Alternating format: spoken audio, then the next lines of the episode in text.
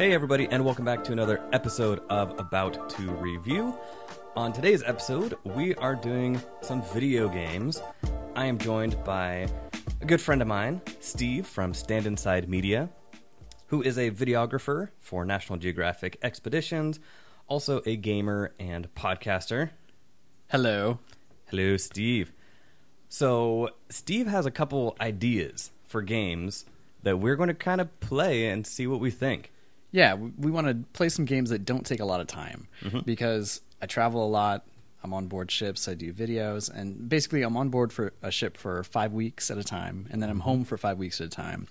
And so these massive games like Skyrim and Uncharted and that kind of thing that take 30, 40 hours. Right? 30, 40 hours of collecting herbs and reading stupid books that you find in the bottom of a well. Exactly. I love it. I love it. Terrible. we want to find games that we can uh, we can do the whole thing in a short period of time. And Right. Mm-hmm. you're a busy guy as well. So I have some ideas for you, some All right. suggestions, one of which we're going to try first off the bat here. yeah, so what am I looking at right now? Well, this is a game called Keep Talking and Nobody Explodes. All right. This is a game that I first saw at PAX, Mm-hmm. the Penny Arcade Expo, East or West? West. West. Prime. There we go. and this game was being shown on VR, and everyone was crowded around it, and it's it's perfect for VR. We're not going to be playing it in VR. We're going to be playing it just on a laptop. but uh, the concept of the game is one person is the bomb diffuser, Myself, yes. and the other person has the instructions for the bomb. The person with the instructions cannot look at the bomb, Right? and the person that is diffusing the bomb cannot look at the instructions. So it's a communication game, perfect for podcasting. right? Yes. And there is there is a visual component. Uh, I am looking at a laptop right now. Um, but yeah, I will put up a screenshot or something so you guys can actually see kind of the layout of what we are doing. hmm So essentially, yeah, you're going to get a suitcase that Mm-hmm. has different modules in it. It starts easy. We're on the very easiest level to I, start I out. hope so. And in front of me, I have a 20 page manual that I've printed out from the internet. mm-hmm. Sorry, Earth. Right? And Not double sided, by the way. So seriously, sorry, Earth. so what John's going to do is he's going to describe what he's seeing, and I have to look through these various instructions and try to talk him through diffusing this bomb. As a movie fan, you've seen this a million times. Yes. Speed, Abyss. Oh Right. man, that scene One of my favorites. Abyss still Uh, gets me. Yeah, Beverly Hills Ninja. sure. When sure. Chris Farley says, "Yes, it's all so clear now," and he has no idea what he's doing. Right. Kind of what I feel like right now. Yeah, yeah. All right, so should we just jump on into it? Yeah, absolutely. Okay. My manual at the, The bomb top of exploded. each page, it says on the subject of wires, on the subject of the button, on the subject of keypads. Mm-hmm. Uh, and so uh, go ahead and fire it up there, and All I right. will So I do my clicked- best to save our lives. So I'm going to is it 1.3 the first bomb? Yeah. Okay. So what I'm looking at, guys, is uh, the contents when you first click on bombs in that section. Uh, so section one, introduction. 1.1, game overview and roles. 1.2, controls tutorials. Uh, I already went through both of those to kind of give myself an idea of what I am in for, but realistically, I still have no idea what is going on. So I am about to click 1.3, the first bomb. Uh, identifier, the first bomb. Description. Everybody has to start somewhere. Let's just hope it doesn't end here too. Rude. Uh, I am very adept at this. Make sure your experts have the manual and are ready to help. Steve, are you ready to help? I am ready, sir. Okay. Uh, bomb configuration uh, looks like five minutes, three modules, and three strikes. Piece of cake.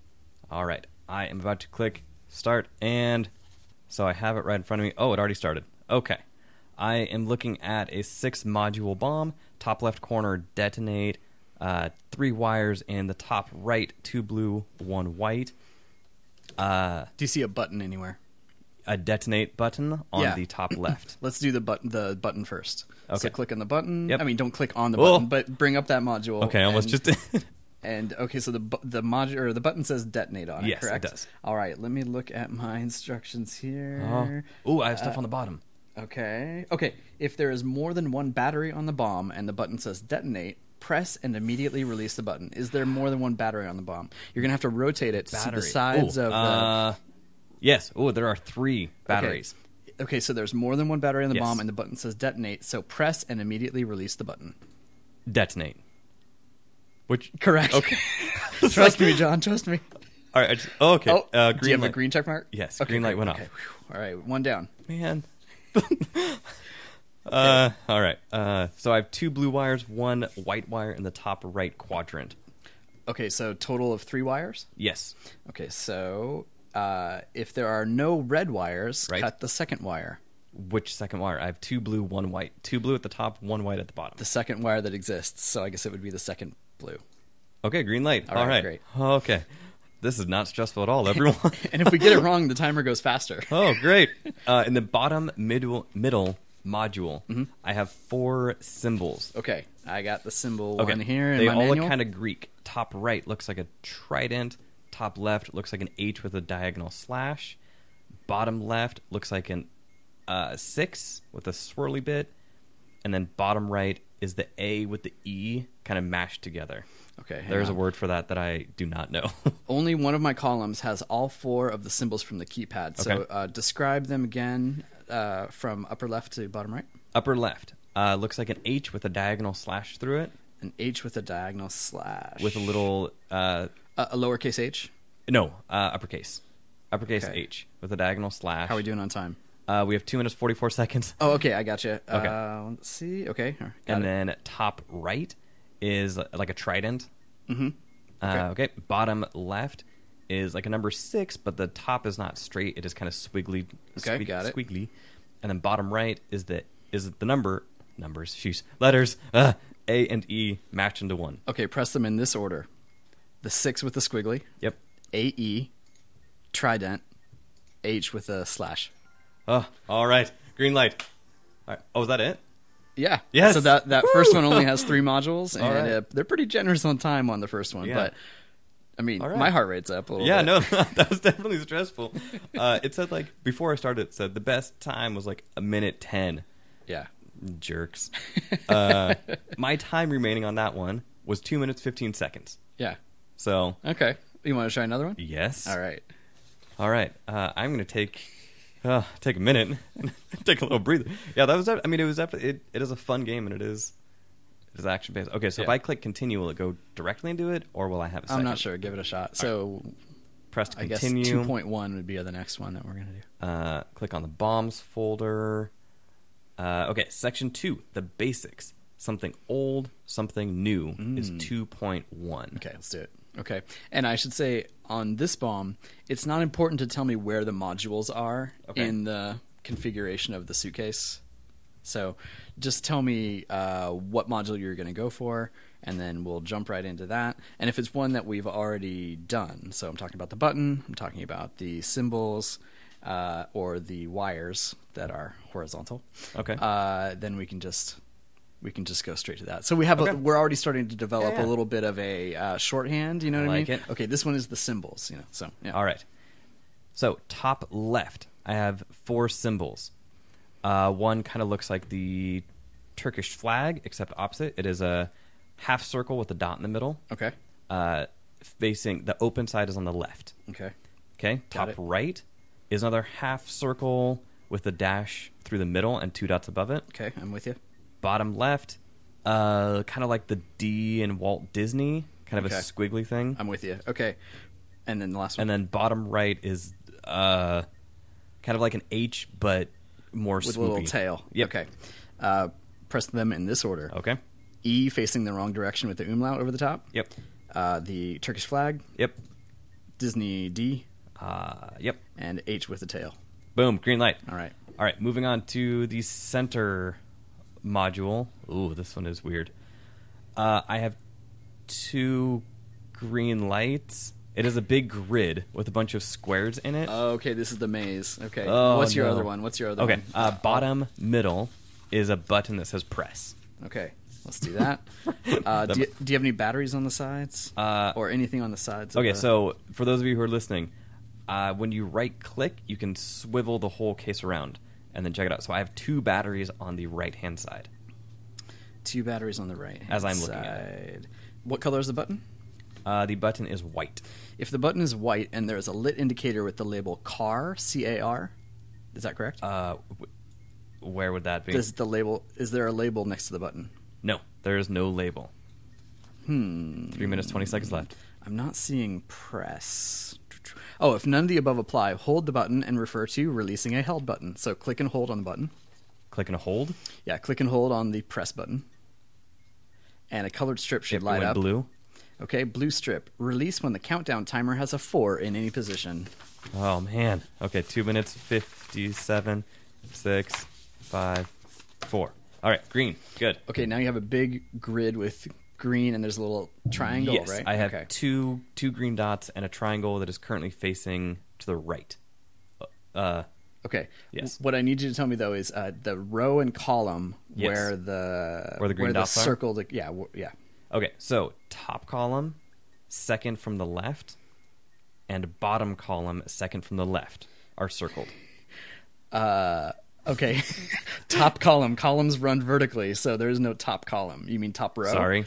Uh, second to the left column, top dot, Okay. Wait. Wait. Wait. Okay. Uh huh. and then second column, bottom, second to the yeah. Yeah, I got it. Same same column. same okay. column. Okay, so now what we're looking at is a, a maze. columns. I have the I have the walls of the maze, but John doesn't have the walls of the maze. Correct. So I have to help him guide the little arrow through. Where's the arrow now? The arrow is in the second to last column on the right.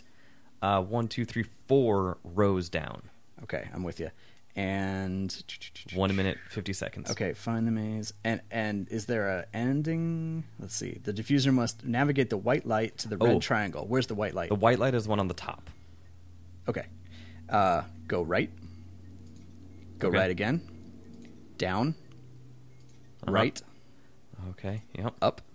Oh, tricky. Right. Uh huh. You're in the corner now, right? Yes. Down. I like it. Down. Yep. Left. Down. And that should be it. Yes. Yeah. All right. So this is. I mean, it's like Yeah. it's teamwork and it's there's a pressure and. Yeah. I like it. This definitely is is a game that is right up my alley because things are going on.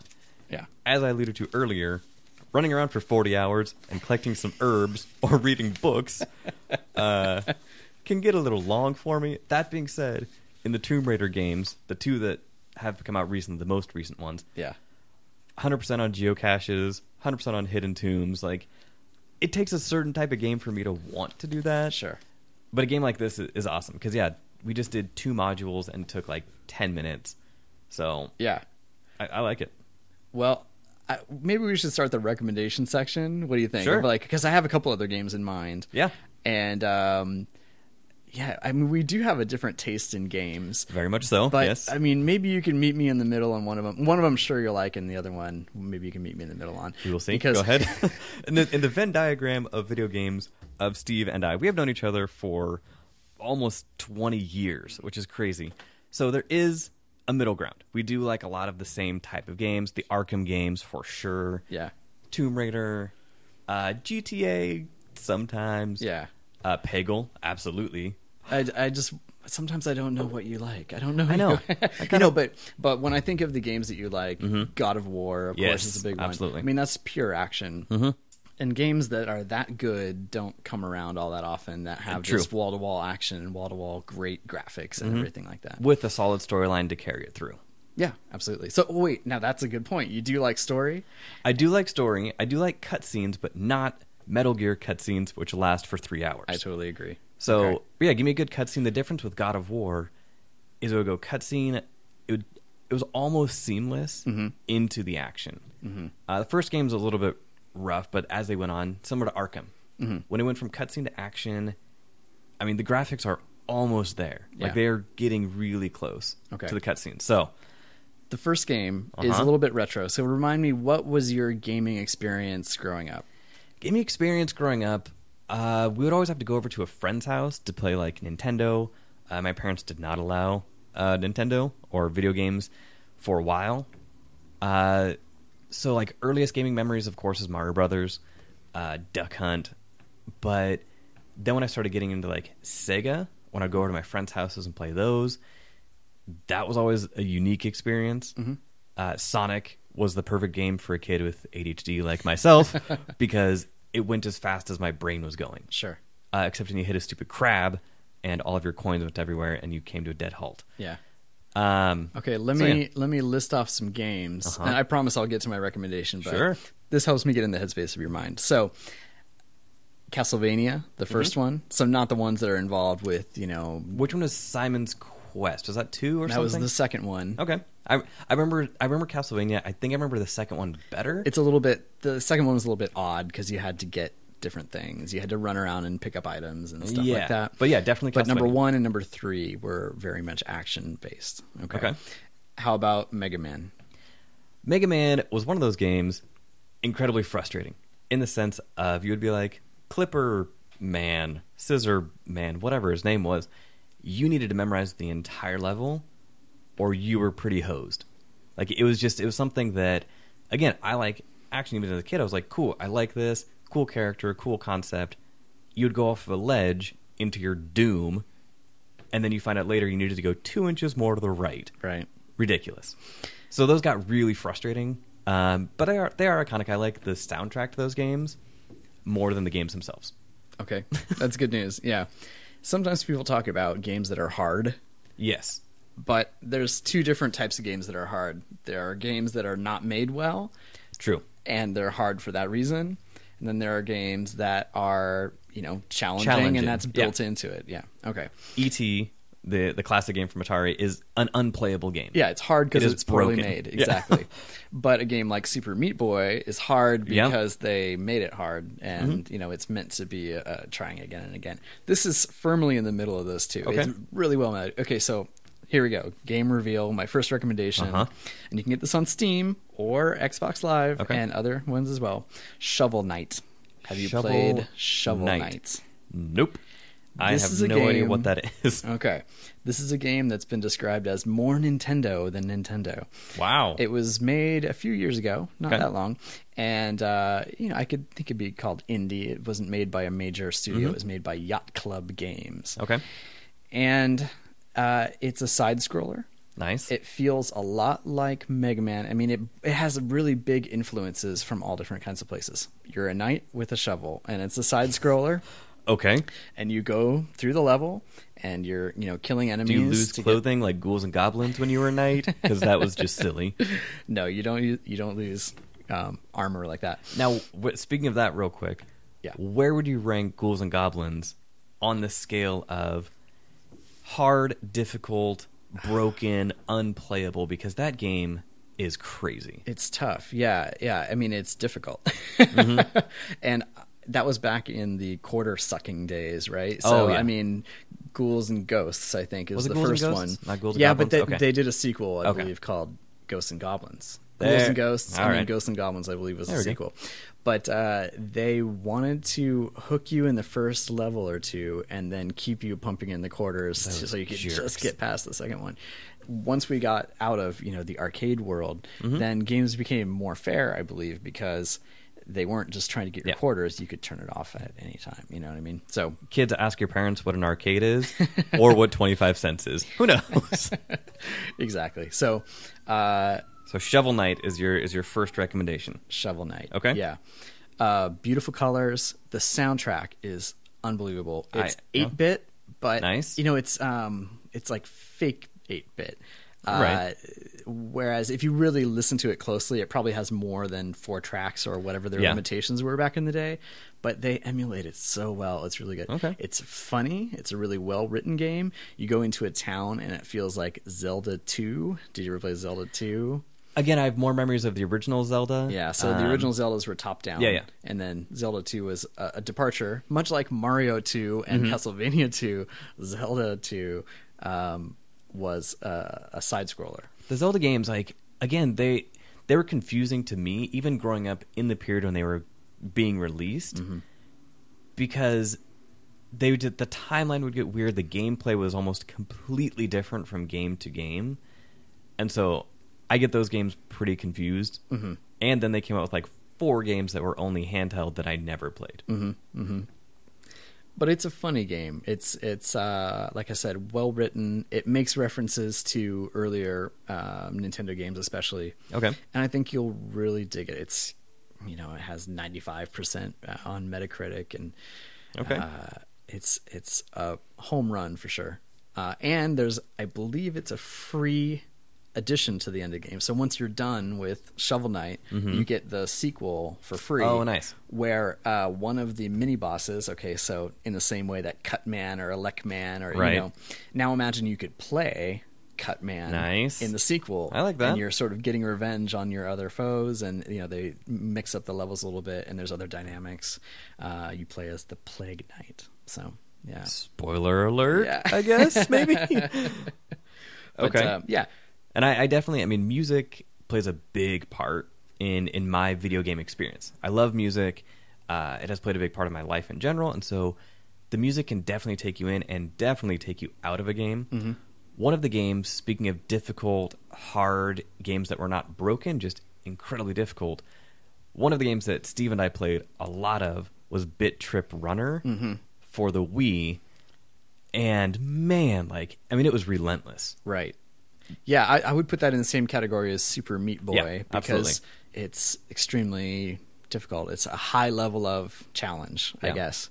But uh, no, this is in the middle. Yeah. Yeah. But but you like that one. You like that. I did like that one, but Steve and I would play that for like 20 minutes, get incredibly frustrated, want to break controllers, put it down. Right. But the music kept you going. The is what music, your yeah, the music was, Okay, great, because, Right. especially in Bit Trip Runner, the music played a critical part in what you were doing. Every action you did was a different note on on a scale. Yeah.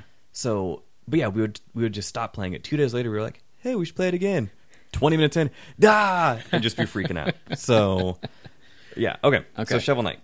Now, my second game recommendation, probably not a surprise, but. Oh, uh, no. the King's Quest reboot. Ugh. You have to play this game. I I disagree that I have to play that. you but- don't know anything about it. Ugh. King's Quest. King's Quest, yeah. So, of course, King's Quest is famous from the early 80s. Sierra Games came Mm-hmm. out with it, and it was. Uh, what's the category? I mean, it's an adventure game where you would you would meet various characters. A lot of them were taken from uh, folklore Mm-hmm. Right. and from um, so, children's stories and stuff. So you'd meet the three bears, and they want a basket of goodies, and you happen to find a basket of goodies in the Right. tree of the. You know, you pull it out of the, the hole in the tree, and you give it to them, and they say, "Oh, thank you very much," and they give you something else, which happens to Lead into the next lead into the next quest thing. or next adventure. Okay. Yeah, and back in those days, kids, you had to actually type it in and say, "Give Oh, it was an flowers actu- to a girl." Oh yeah, it was a, a text-based adventure. It was a text-based Gotcha. text meets graphics. Yeah. Okay. So So you- turn left, go down hallway. No, no, you're going back too far. So that would Okay, be okay. like Zork. Yeah, yeah. But this one you would control with a keyboard or Oh, you okay. control with a joystick.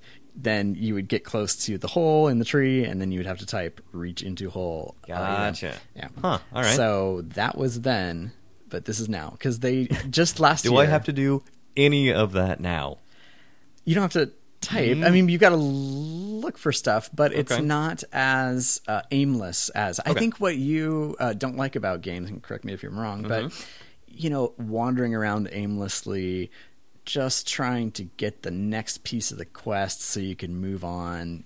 That is Right. at a very minimum. It's a little bit more linear than it used to be. Okay. Um, but let me say a couple names that might uh, pique your interest. All right.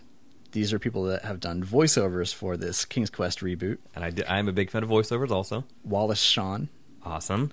is one of the sort of side characters, but he's awesome, and they make some Princess Bride references. They have to. Yeah. Have you seen Beauty and the Beast? Hey, Come on.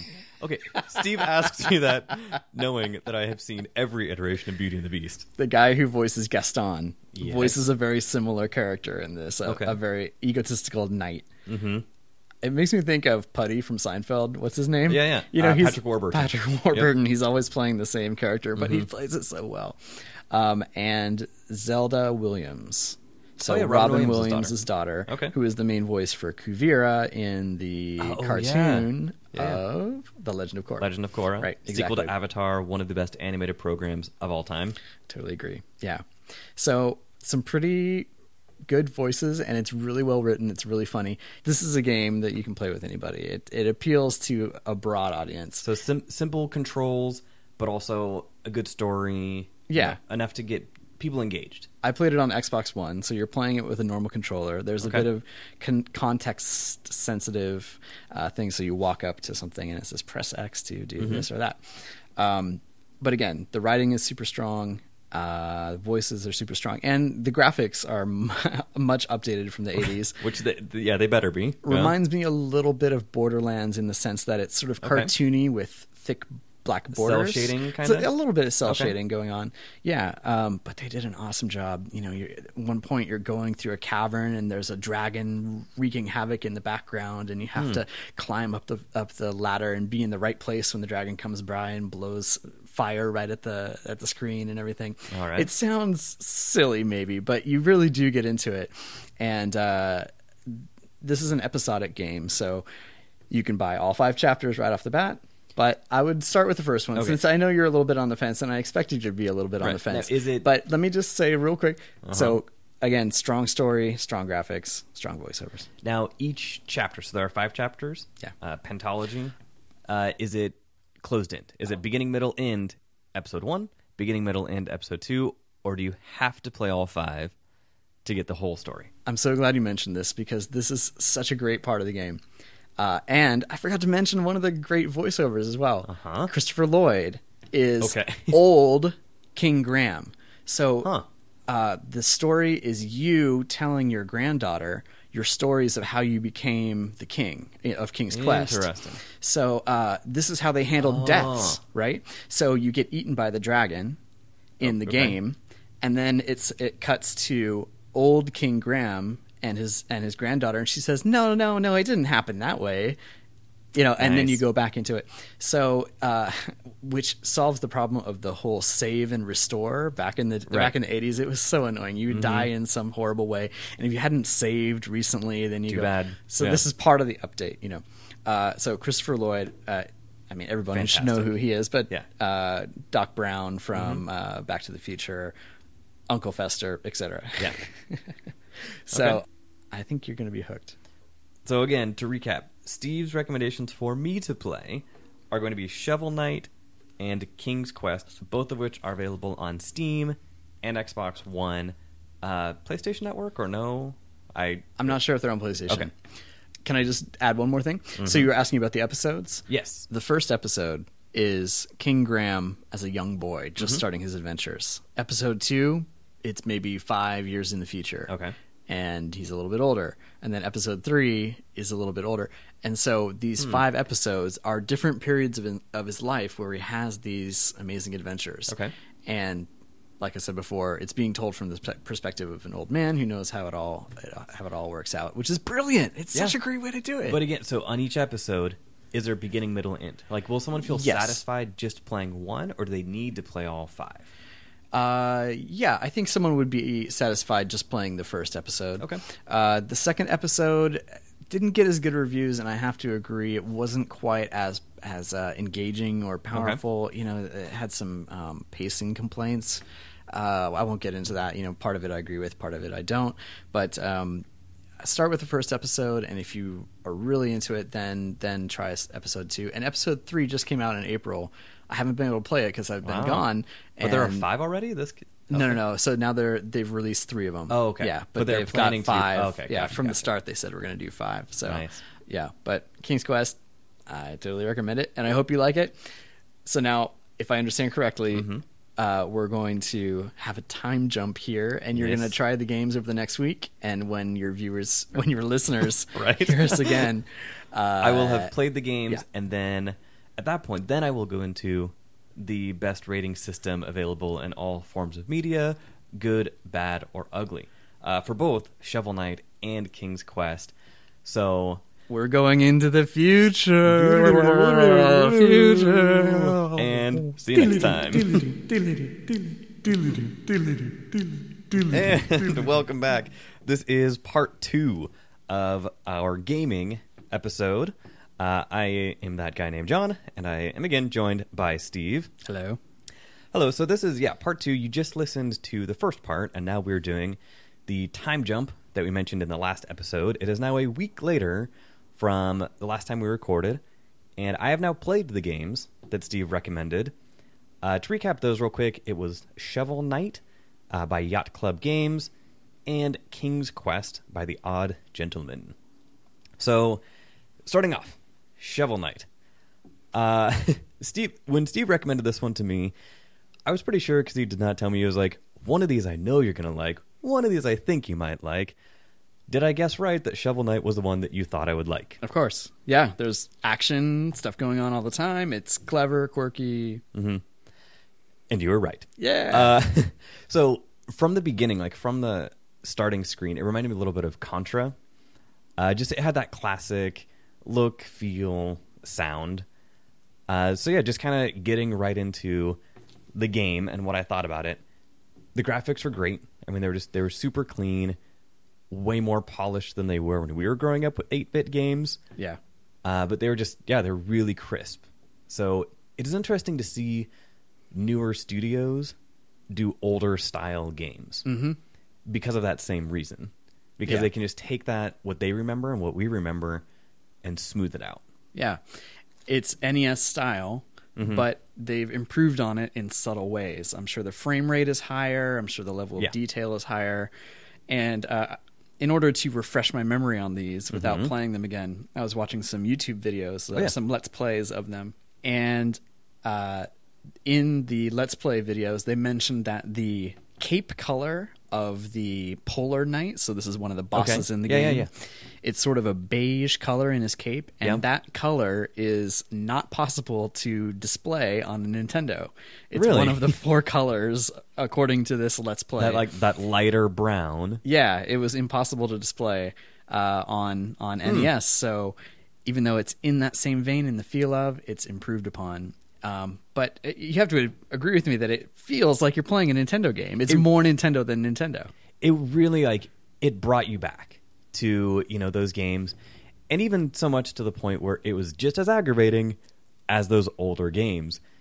There were times in this game, same as when I was a kid, where I wanted to break the controller in half. I mean, it was relentless at times and just really infuriating. Uh, the little halfway markers, or not even halfway, the checkpoints that they have throughout the levels, those were nice. Um, I got in the habit in the first couple levels of destroying them. Spoiler alert, people who might play this game, I would advise against that. Uh, when you break, outside of the first level, when you break one of the checkpoints to get the gems or coins that it has, you do not get it back.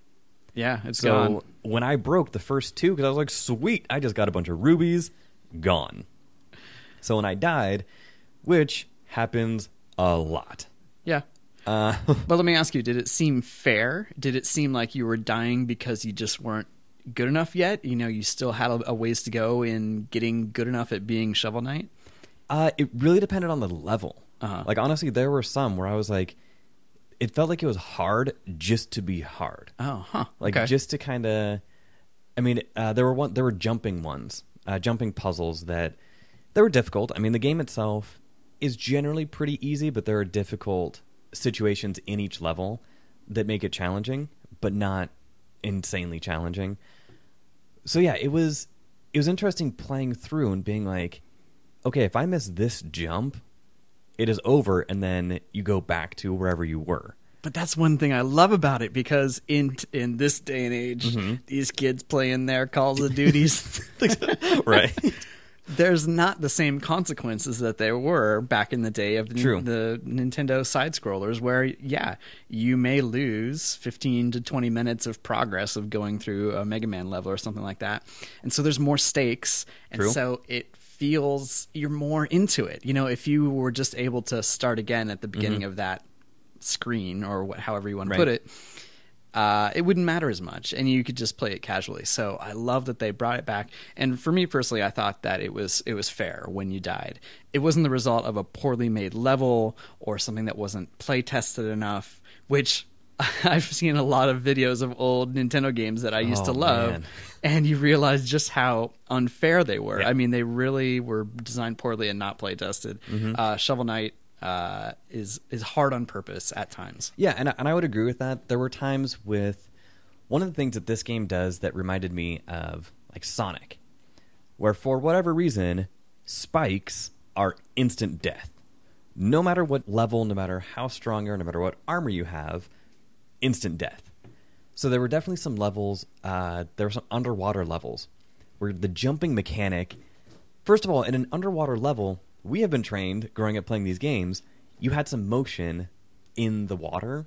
This, your jump is extremely exaggerated, Mm-hmm. which is opposite from at least what I remember in the classic games. Well, Mega Man had that. So if you Oh, played a? Bubble Man level and some of it was underwater, your jump would go all the way to the top, and your jump would last pretty much as long as you would hold the jump button down, which is the same as Shovel Knight. Yeah. so there were definitely ones with that where there were spikes on the bottom, spikes on the top of the level.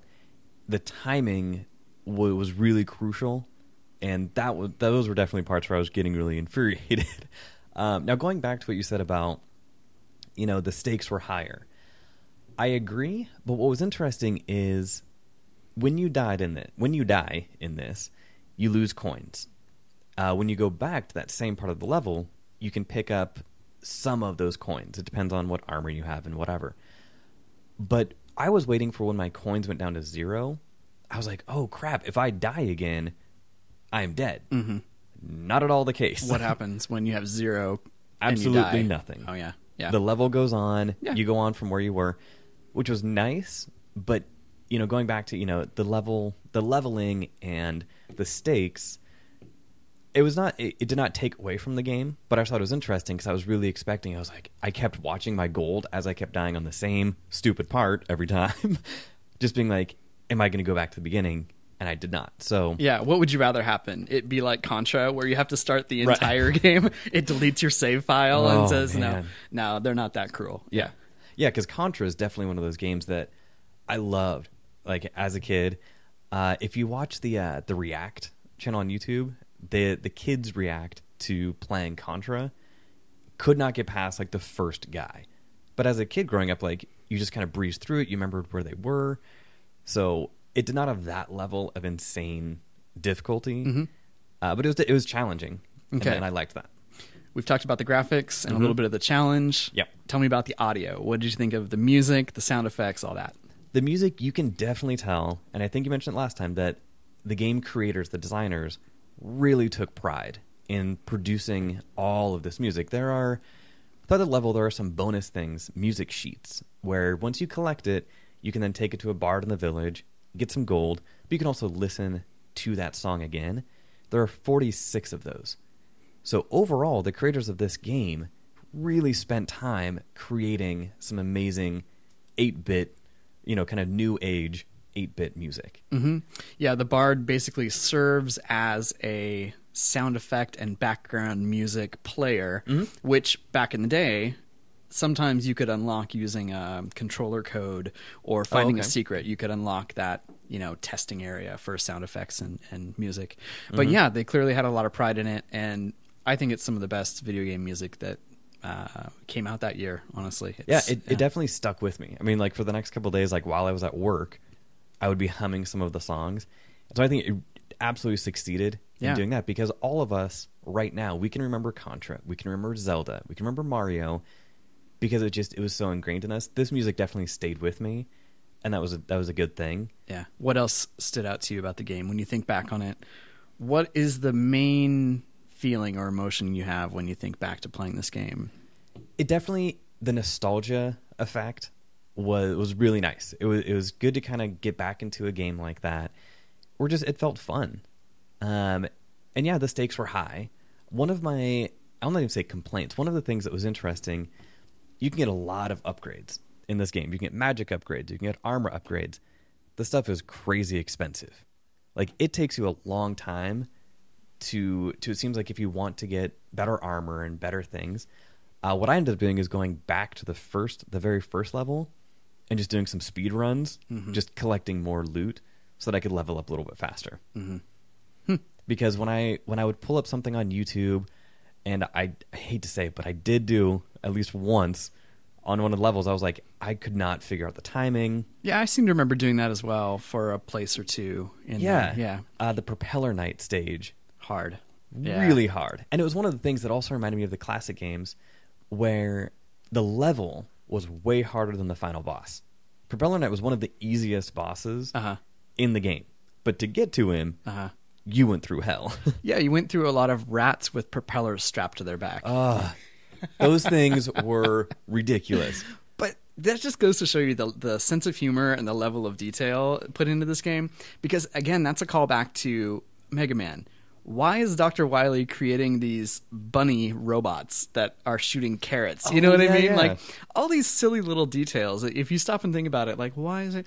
And then with Shovel Knight, Propeller Knight is he's attaching propellers to rats that then fly at you. You know, it's just uh, Mm-hmm. in an so odd many pattern that makes it challenging and it brings up to me one of the most challenging parts of the game and it was one of the most frustrating things because it reminded me of games as a kid if you walk across the screen and go back for any reason the enemies reappear and so that was crazy in that hmm. once you if you had defeated an enemy like a little beetle or a propeller rat you get the coin or you get a gem and for whatever reason you backtrack and go back it comes back and if you defeat it again you get no coin But that's if you leave the section and come back to the section. It's not within the section itself, right? not within the section itself but Yeah. like if you you know like if you have to retime a jump and go Yeah. back a little bit all the enemies from the previous screen that it jumps to come back which reminded me of castlevania Mm-hmm. did that and it was just castlevania was brutal in that sense because if you there were times when you go to jump to a platform Yeah. and an enemy was literally on the same platform and would bump you off every time Yeah, the first Ninja Gaiden was also quite bad that way. yeah One thing that I want to go back to though is the the level of detail and the love that the creators put into Mm-hmm. this game. Uh, you probably met the trout apple fish the the guy. trouble the- yeah so it's basically an ally who gives you health potions. Mm-hmm. But at the beginning of the game, the Troupple, the trout apple creature It's asks if you want to see a dance, right? right yeah yeah the game creators did like a one and a half minute choreography Yeah. dance of this giant fish and all of its fish friends going back and forth with music. They didn't have to do that. No, absolutely But they not. did, and it's incredible. And I think you actually get an achievement for watching the entire Yep. dance. because it lasts way longer than I thought it was. When I first went up there and I give him a coin or I give him something, Yeah. I was like, do a dance. I just I set the controller down. So I was Uh-huh. like, okay, this is a show now. Yep. And then another uh, detail I loved, which hopefully um, illustrates to people again how much love and Mm-hmm. uh, attention was put into this game. Near the end of the game, you fight all of the bosses again, just like in Mega Man. Which was ridiculous. And uh, when you get to that part, Shovel Knight jumps in, he lands on the table, and there's all eight of the bosses lined up like Mm-hmm. Yep. the Last Supper. It's Oh, yeah, freaking yeah. amazing. I mean, they, again, they didn't have to do that, but they did, and it just made for such an incredible game, in my opinion. Two other things. Okay. Uh, one of them is that I really liked was a really good variety of enemies. That was something in like if you take Mario, you know the Mario games, you know it would give you a new enemy every couple levels, but you would see that same thing in almost every level moving forward. This one, every level had some of the same things or a version of it, but just a variety. That was something that was really unique, and every enemy had different things that they were doing. So I that was again that attention to detail that these creators did that I just I could not applaud them more for. There was one level, it is an optional level where you have to go clear out some ghosts uh, and to pay 5,000 gold to get into the place, first of all. Uh, after you defeat that level, and I actually found this out because it was one of the ones that I had to look on YouTube to pass the level in the first place. In the background of this hall, you see a bunch of portraits. Those are the Kickstarter backers of the project. Oh, okay. Very nice. So again, these guys, you know, Yacht Club, this this group over there, I mean, they, they care, and you could really tell that throughout the entire game. Mm-hmm. So how many hours do you think you put into this game? I know exactly how many hours because when you when you go to the village, there's a an old witch who does not like to be called an old witch. Uh, he gives you how much gold you had, all those times you died, which was depressing. Uh, I beat the game in little under 17 hours. okay. So, I mean, yeah, it, was- it was it was a game where I would come home from work, played a little bit, and so it was not you know too crazy. Um, so under 17 hours, and I was 70 percent complete of all of the items. hmm And you beat the mini bosses as well. Yep. All of the And, wandering uh, the. Mm-hmm. haberdashery where you fight the. hmm Okay. So yeah, 17 hours, Nice. and I took my time because I like finding the music sheet, and I like doing all of the little you know side quests. Yeah. So yeah, I think those are mainly my points. Uh huh. So the three ratings on this podcast are good, bad, and ugly. Brilliant. Uh, Thank you. I mean, I know everyone agrees with me. I see it on Twitter all the time, but I'm glad that one of my guests also said that. There's no better rating system. I agree. This is why I should have Steve on every week. so, my rating for Shovel Knight is a definitive good. This game was, I mean, it had a lot of replayability. Once you beat the game, like Steve mentioned before, it unlocks Plague of Shadows, where you play as one of the knights that you defeated in the Shovel Knight game. So it has a lot of replayability. You can go back to the levels, find secrets. And so yeah, it it was definitely good and I I'm glad that you recommended it. I can tell you that Plague of Shadows is a full length game as well. That's probably a 15 hour game. Oh sheesh. So as a I bonus mean, it's the same because you're you're going through the levels again, which have been slightly altered Mm-hmm. because you're playing it with a different character, different abilities, but you're fighting all the bosses again. Hmm. And uh, yeah, so do you see yourself going on to play I the sequel? I played the Shadows? first level. Uh-huh. Um, and the game mechanic. That was the other thing. Is it would be one thing if they just kind of put a different, you know, bitmap over the character and it was the same thing. Completely different game mechanics, completely different character control. So that was that was really unique. So I probably will. I'll probably go back and give Mm-hmm. it another run through. I might not do the whole thing, but yeah, I mean that was nice. When I started playing, I was like, this is a completely different game. Mm-hmm. So And I know that this is not a video game podcast strictly. This is a Mm-hmm. Correct. movie, and so would you recommend maybe a casual video game fan to try this? Yeah, or absolutely. I think this is a game even though they might find it too hard. I think there are parts that people will struggle with. People who have been gaming a long time, people who just started gaming. It is challenging. No doubt about it. This is not, you know, an easy game from beginning to end. It is challenging. But yeah, I think a casual gamer can pick this up and have fun. I think a hardcore gamer can have fun with it, and anyone in between. So yeah, I, I definitely recommend it. Great. I enjoyed well, it I'm, a lot. I'm glad you liked it.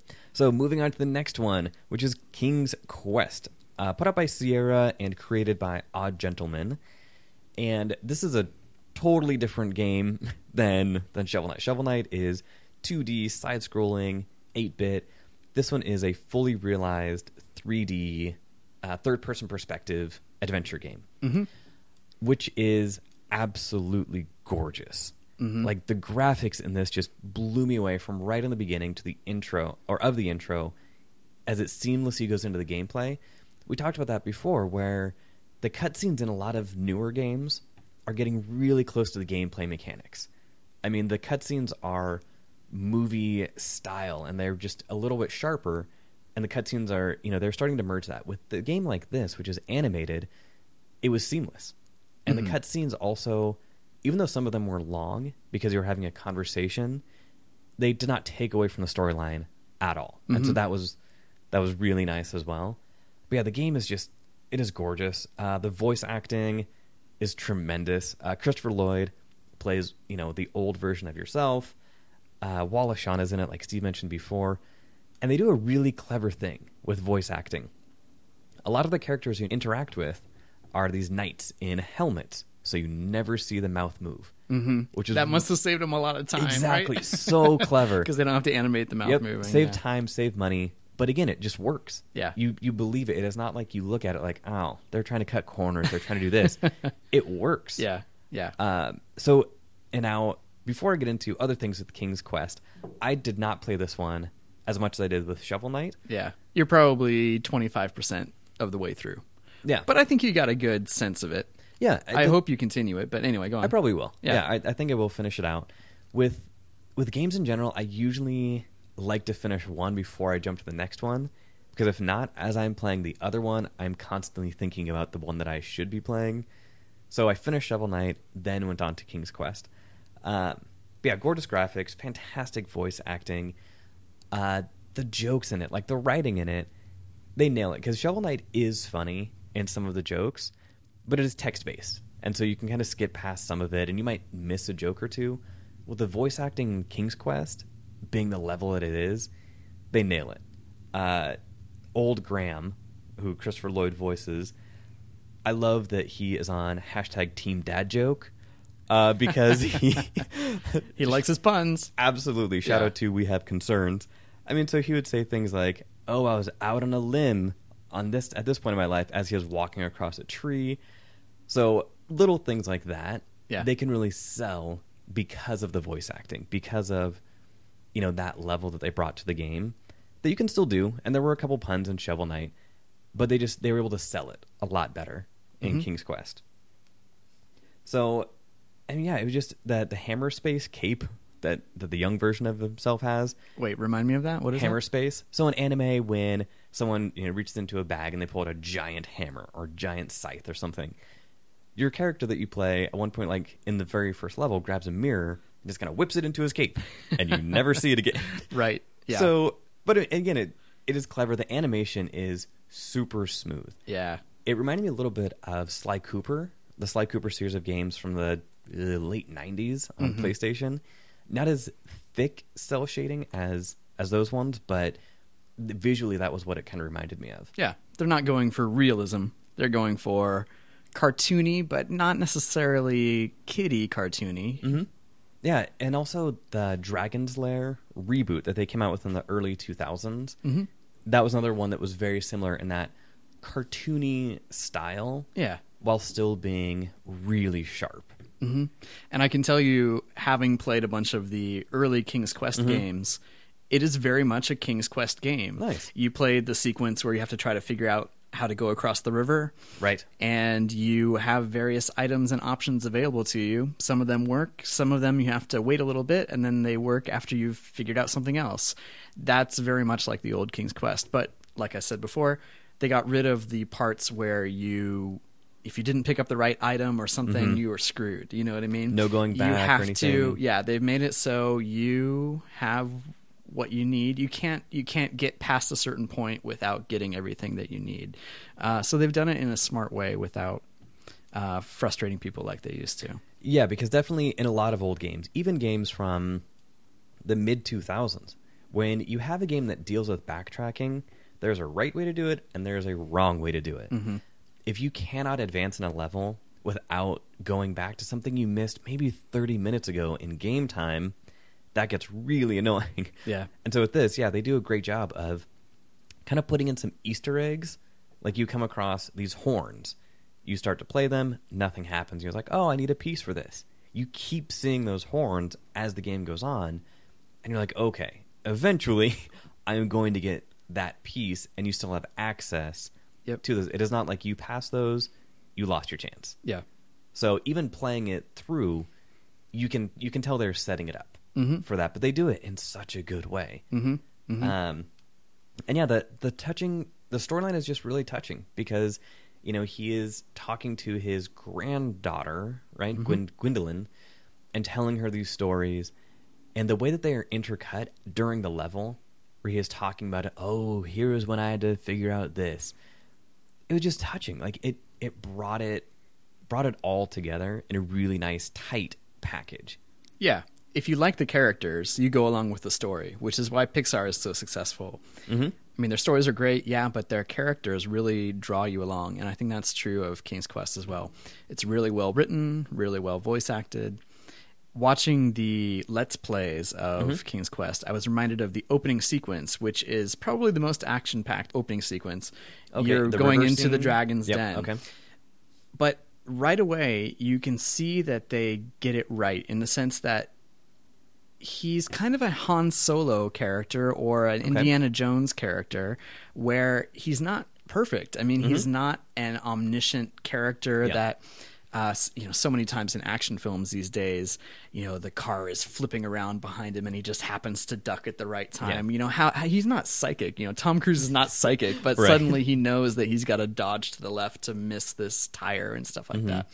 Um, I really miss the, I guess, the Harrison Ford action movies where he makes a mistake, or James Bond back in the day. Yeah, yeah. You know, he would screw something up and he had to adapt, and that is so much more exciting to me than uh, when someone is perfect or seemingly Yeah. psychic.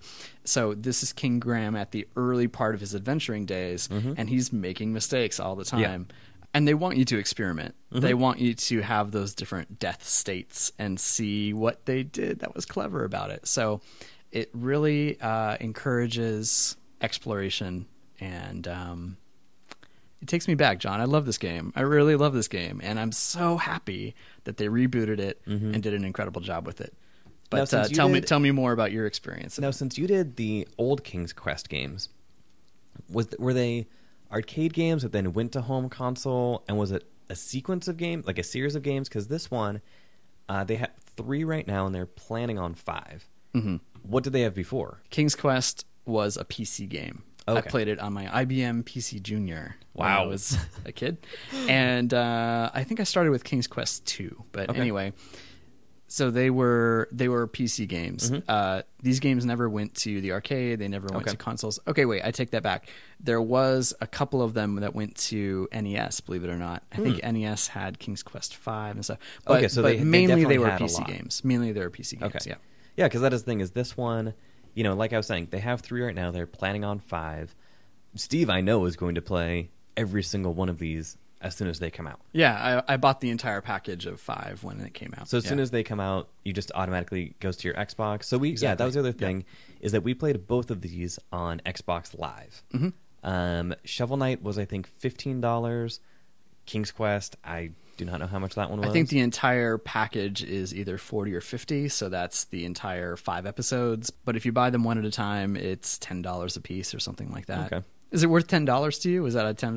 Well, So- again, you haven't finished it, yeah though, so, so far though like it is just it is a solid game and so i'm looking forward to kind of playing it some more uh, the puzzle element you know were were nice the one thing so i have two Sure. again like not not gripes necessarily uh the graphics clipping happens a lot so there are a lot of interactions either with your own clothing or other people's clothing or how they interact where it just kind of phases uh, in between not a big deal does not take you out of it but I cannot help but notice those things in TV shows and movies, commercials, anything. Mhm. Uh, so that was just one thing, and then the other thing was there are invisible walls like crazy Yeah. in this game, which is not to its detriment. Uh-huh. But after playing a game that looks like this, you know, a third person perspective, open format game, and you kind of get used to being able to go everywhere, this one, if you're on a path, you are on a path. Yeah. So that was just it was just kind of it took me a little bit, you know, Mhm. in playing the game to be like, okay, like I I obviously the game wants me to stay on this path. There is nothing. Mhm. There is no secret beyond it unless unless it is kind of clearly indicated. Yeah. If they didn't do that, you'd probably be wandering a lot and you'd probably get to that point where you're frustrated you don't know what to do next. So, Yeah. yeah. Yeah. So, uh, getting to the difficulty of Mm-hmm. it, did you get to the point where you were frustrated, where you didn't know what to do? I, I admit I did look up a couple times what to do next. Um, Mm. But did you do it out of frustration or just confusion? Because there is a difference. Yeah. Um I guess frustration. Okay. Yeah, I felt like I uh, had wandered around enough, you know, for 15 or 20 minutes. That's Oh, wow. a lot. You That know? is a lot. Well, I'm I'm committed to solving it myself. You know what I mean? I I'm maybe old school that way. But uh, yeah, I, I had certain items and I had just missed the thing that I Oh, needed okay. to use the item on. Okay. And uh, yeah, so I looked it up, and then I could move on. That's my philosophy: is if you're no longer having fun and you're just wandering, Mm-hmm. and you've made a good faith effort to try and figure it out, and you can't, that's when I say go ahead and look it up. Yeah, I I really have I will not fault anyone for looking things up. I know that a lot of hardcore gamers have kind of that maybe an elitist mentality of like, oh, I never look things up. I just I will figure it out. Mm-hmm. Go for it. If that is what you want to do, go for it. But for me, like just like Steve said, if you're getting frustrated and it is taking away from the enjoyment of the game, look it up. Yeah. That five minutes you're going to take looking it up that will then save you time and energy in the game that might make you frustrated and not want to play the game, just look it up. But the opposite can happen too. I've looked stuff up and found the answer and then kicked myself Oh, because absolutely. I'm like, oh, Absolutely. if I had just spent five more minutes Yeah. and stuck with it, I could have had that satisfaction Mm-hmm. of solving the puzzle. Did you have that satisfaction of solving the puzzle? Because that's one thing that brought me back to the old King's Quest games. Mm-hmm. One thing I loved is like, oh, the puzzle clicked, or I figured out what I needed to do. Did you have those aha moments? There were definitely times when you have to find things again, like towards the beginning, you have to find a piece for a wheel.